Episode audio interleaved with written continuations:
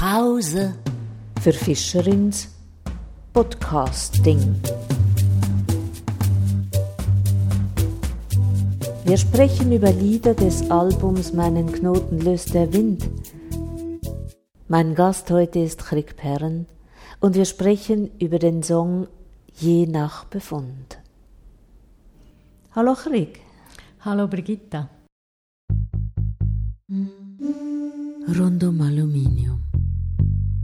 Etagenangaben zeigen, ich steige. Ein Spiegel verdoppelt, wie bleich ich bin und wie allein auf dem Weg zum Befund.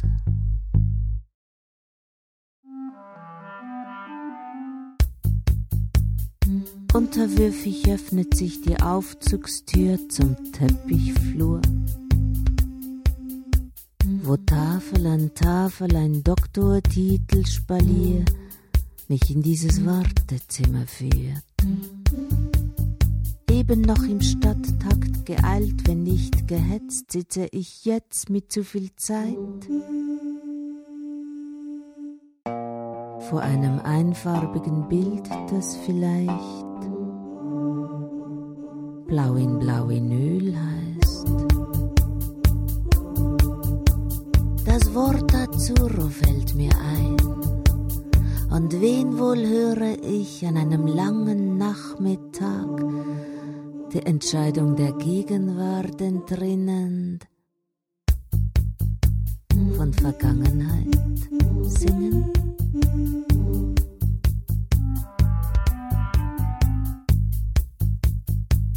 Wie eine Aussicht zieht das Blau mich in sich hinein, durch Myriaden Mücklein, am Netz des Vogelzugs vorbei, hinaus in lautlose Ferne, jenseits von Troposphäre, Stratosphäre, Satellitenschrot, Asteroidengürtel,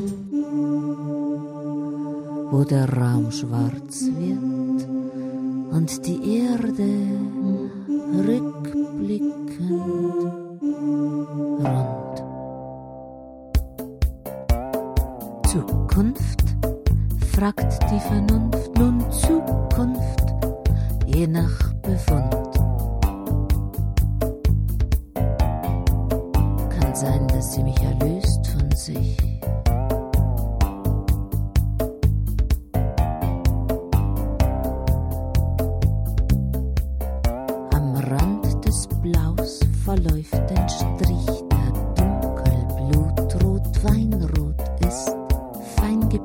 Gepinseltes großes Rot, langstieliges Rosenrot, ein schmaler Wäschestreifen, der plötzlich erscheint, in Erinnerung bleibt, weil die Frau in Blau den Saum hob.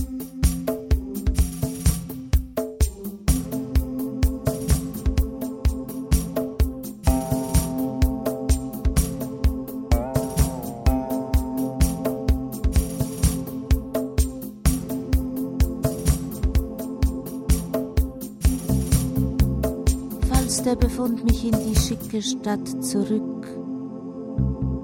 Zu hohen Geburtstagen schickt, wird dieser Blauton eine Ahnung von in den Himmel kommen gewesen sein.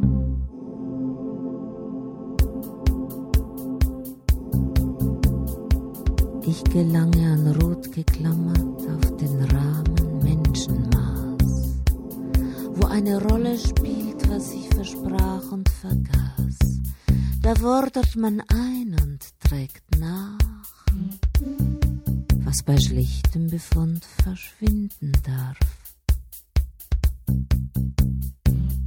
Das Bild ist still, aber draußen lärmt der Verkehr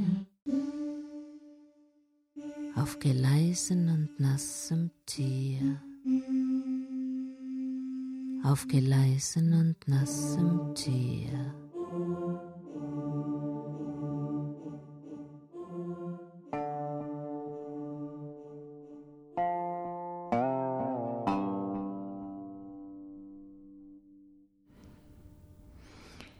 Zuerst hatte ich ähm, ein bisschen eine Abwehr, schon nur vor dem Titel, ein Befund. Hat einerseits mit meinem Leben zu tun. Ich hatte Befunde. Aber ich denke auch mit einer gesellschaftlichen Scheu vor diesem Thema. Ich habe mir im Vorfeld zu dieser Sendung überlegt, ob ich viele Lieder oder Filme oder was auch immer zum Thema Befund, zu diesem Moment, wo man in eine Arztpraxis geht oder ins Spital und erfährt, wie es weitergeht oder eben nicht. Und ich habe gedacht, nein, ich kenne nicht so viel dazu. Ich glaube, es ist ein sehr angstbesetztes Thema und ich bin vor dieser Angst nicht gefeit. Du greifst es natürlich auf eine sehr spezielle Art auf, wie alle deine Texte bereichernd für mich. Es kommt nicht nur die Angst vor oder eigentlich überhaupt nicht die Angst, sondern ganz andere Aspekte dieses Themas. Und du sitzt noch hier vis-à-vis -vis von mir, also nehme ich an, der Befund, der in deinem Lied offen gelassen wird, hat sich dann nicht als vernichtete Zukunft oder als dein Ende erwiesen. Aber natürlich ähm, drängt sich die Frage auf, ob du Anregungen aus deinem Leben verarbeitet hast. Natürlich habe ich viel mit Befund auch zu tun. Ähm, nicht nur, dass ich auch schon Befunde hatte, wenn auch keine lebensgefährdenden ähm, aber auch über Leute aus meinem Umfeld. Aber ich bin von einem Bild ausgegangen, von dem Bild, das äh, eigentlich die Hauptrolle spielt dann in diesem Song.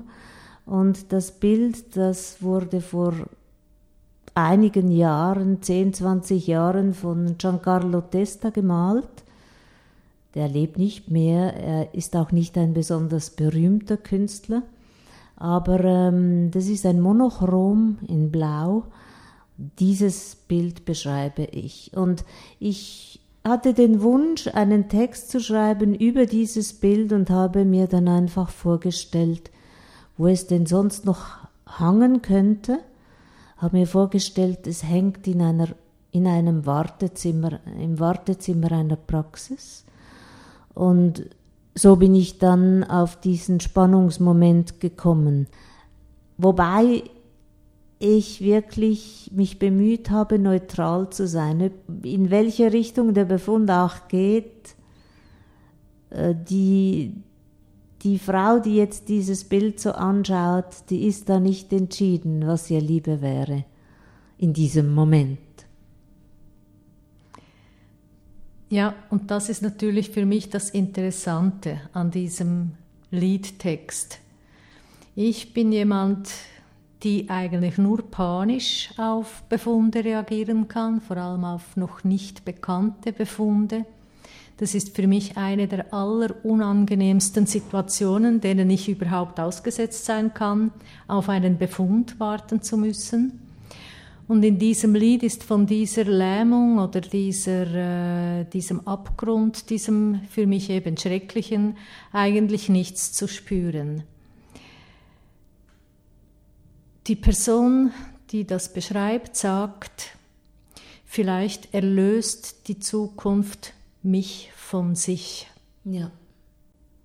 Sehr spielerisch, gell? Ja, aber auch sehr philosophisch natürlich. Mhm. Also ich kenne durchaus die Momente äh, eigentlich eher aus der Perspektive, wo ich von allem genug habe, wo ich finde, nein, nicht schon wieder, also eher Lebensüberdruss. Und das scheint mir hier eigentlich nicht die Option, die angesprochen ist. Wo eine Rolle spielt, was ich versprach und vergaß da fordert man ein und trägt nach, was bei schlichtem Befund verschwinden darf. Diese Belastungen loszuwerden, das könnte auch etwas Anziehendes haben. Aber ich bin natürlich außergewöhnlich in dem Sinne, dass ich mehr Neugierde gegenüber des Todes habe als Angst. Die, die, Todesart, die würde mir schon sehr zu denken geben, je nach wie viel Schmerz oder so.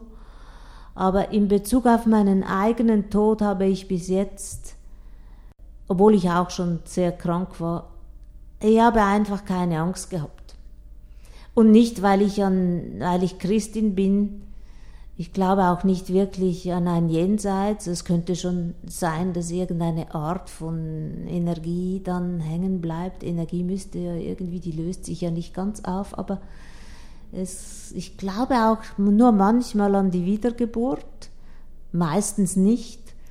Aber das spielt gar keine Rolle, weil ich auf diesen verschiedenen Texten, auf dieser CD ist das Sterben eigentlich das Hinaustreten aus Raum und Zeit.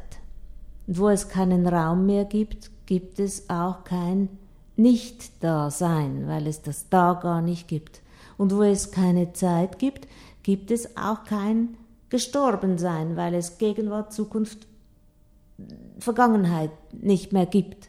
Das ist natürlich sehr theoretisch, nicht, dass ich mir das vorstellen könnte, aber diese, das, das ist, finde ich, eben das Interessante. Also, und das würde ja heißen, wenn wir da gewesen sind, sind wir sowieso da. In diesem Konzept ist der Tod nicht ein nicht mehr Dasein, sondern eine Art Transformation in etwas, wenn ich dich richtig verstehe, nicht konkret Vorstellbares für unsere menschlichen Gehirne oder Gemüter oder Seelen oder was auch immer, ja. sondern etwas, was jenseits von unserer Vorstellungsmöglichkeit liegt. Ich glaube nicht, dass wir uns Zustände jenseits von Zeit und Raum wirklich vorstellen können. Ich habe etwas nicht ganz verstanden. Du sagst, wenn wir jetzt sind, können wir nachher nicht nicht sein. Oder habe ich das falsch verstanden? Ja, weil es kein Nachher gibt. Oder wenn, wenn Raum sich auflöst, gibt es ja die Orte nicht mehr und das daneben oder dahinter oder davor. Und wenn es die Zeit nicht gibt, dann gibt es auch keine Vergangenheit und Zukunft. Das heißt, zu sein ist wie sowieso dann wie immer. Also ich denke, dass das etwas mit dem Blau im Text zu tun haben könnte. Also ich kann dir vielleicht sagen, dass ich manchmal, wenn ich mit so mir so Gedanken dazu mache oder Bilder dazu entwickle oder auch schon äh, im Zusammenhang mit dem Tod einer sehr guten Freundin von mir, die auch wirklich in den Bergen gelebt hat, vielleicht war das ein ähnliches Bild. Ich habe dann wie die Berge gesehen, die ja ähnlich wie das Meer etwas sehr Unendliches mhm. vermitteln oder, oder mhm. fühlbar machen.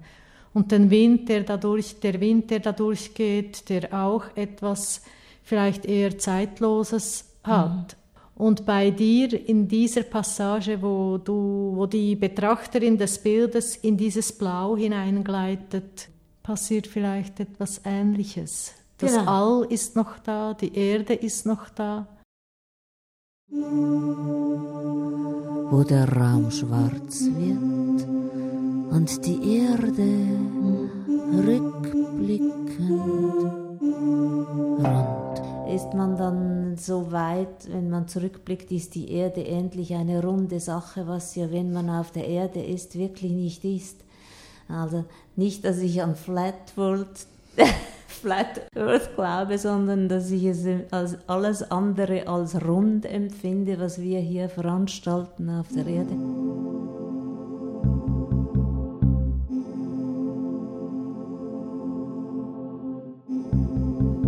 Ich habe jetzt das Bild des ähm, In den Himmel kommens genommen, weil ich das schon noch ein schönes Bild finde. In den Himmel kommen, das wäre ja so wie ein Hinein, dabei ist der Himmel, so wie wir ihn sehen, äh, total hinaus, hinaus, noch weiter hinaus.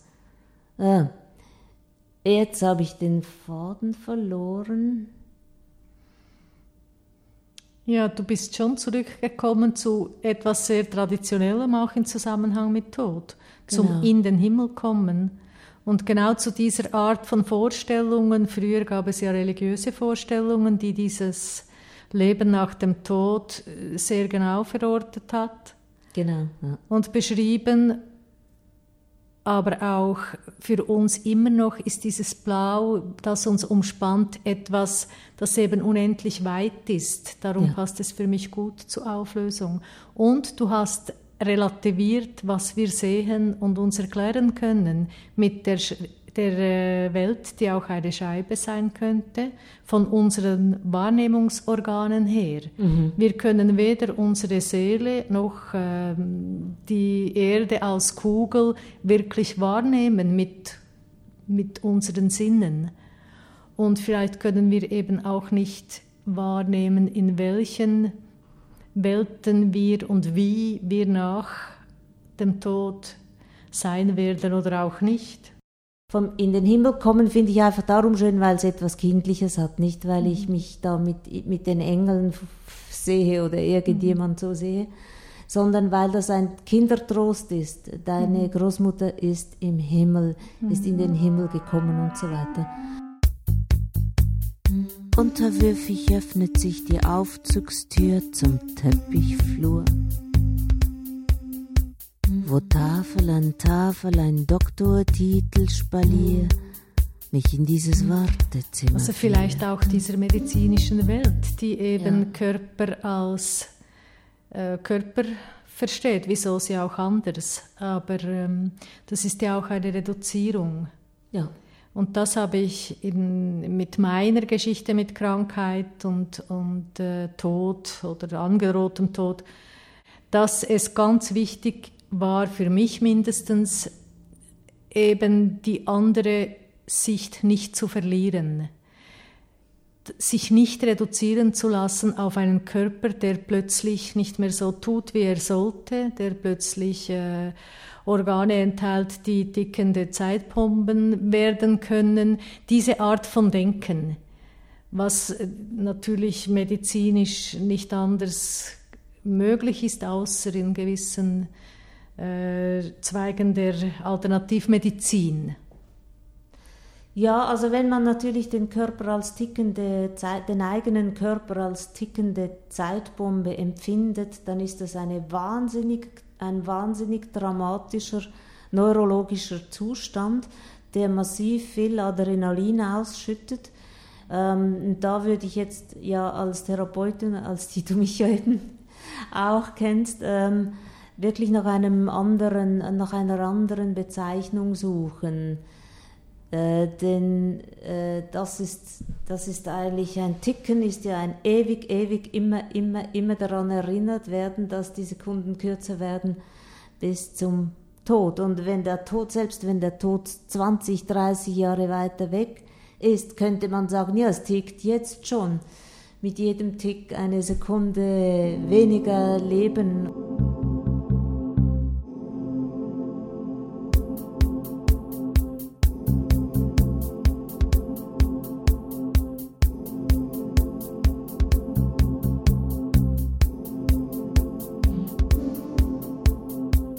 Wahrscheinlich sind schon die meisten Texte beinhalten auch etwas Therapeutisches, weil ich das gar nicht so, weil ich sowieso immer ganz schreibe, mhm. wenn ich Gedichte schreibe, Texte.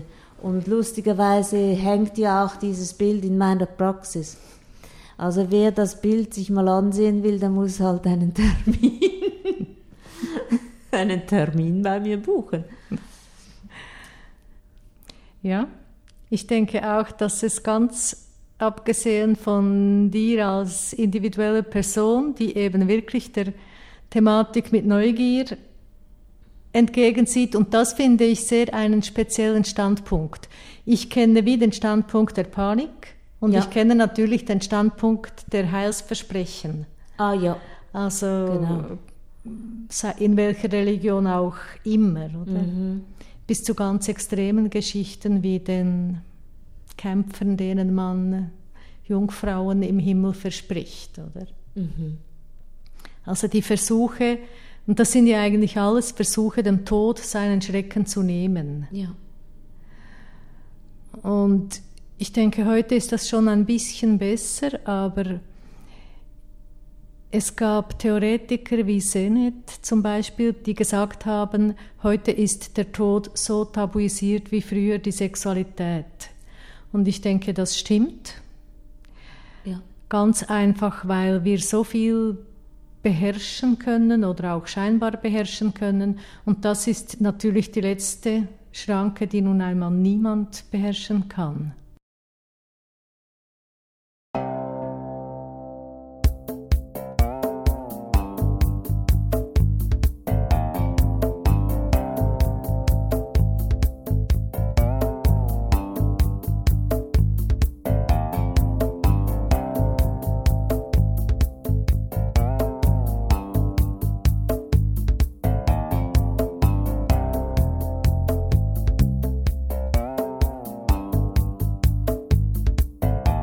Es nur von einem Punkt her aufrollen, dass wenn ich mir eben so Bilder mache von Gestorbensein oder äh, ja, was ich mir wünsche für liebe Menschen, die gestorben sind, dann sehe ich so, dann kommt mir ein Gefühl, nicht ein Bild, aber ein Gefühl, wie in, der, in den Momenten, wo man absolut gelöst und sehr entufert und sehr schwerelos und ganz voller Licht und und glücklich ist.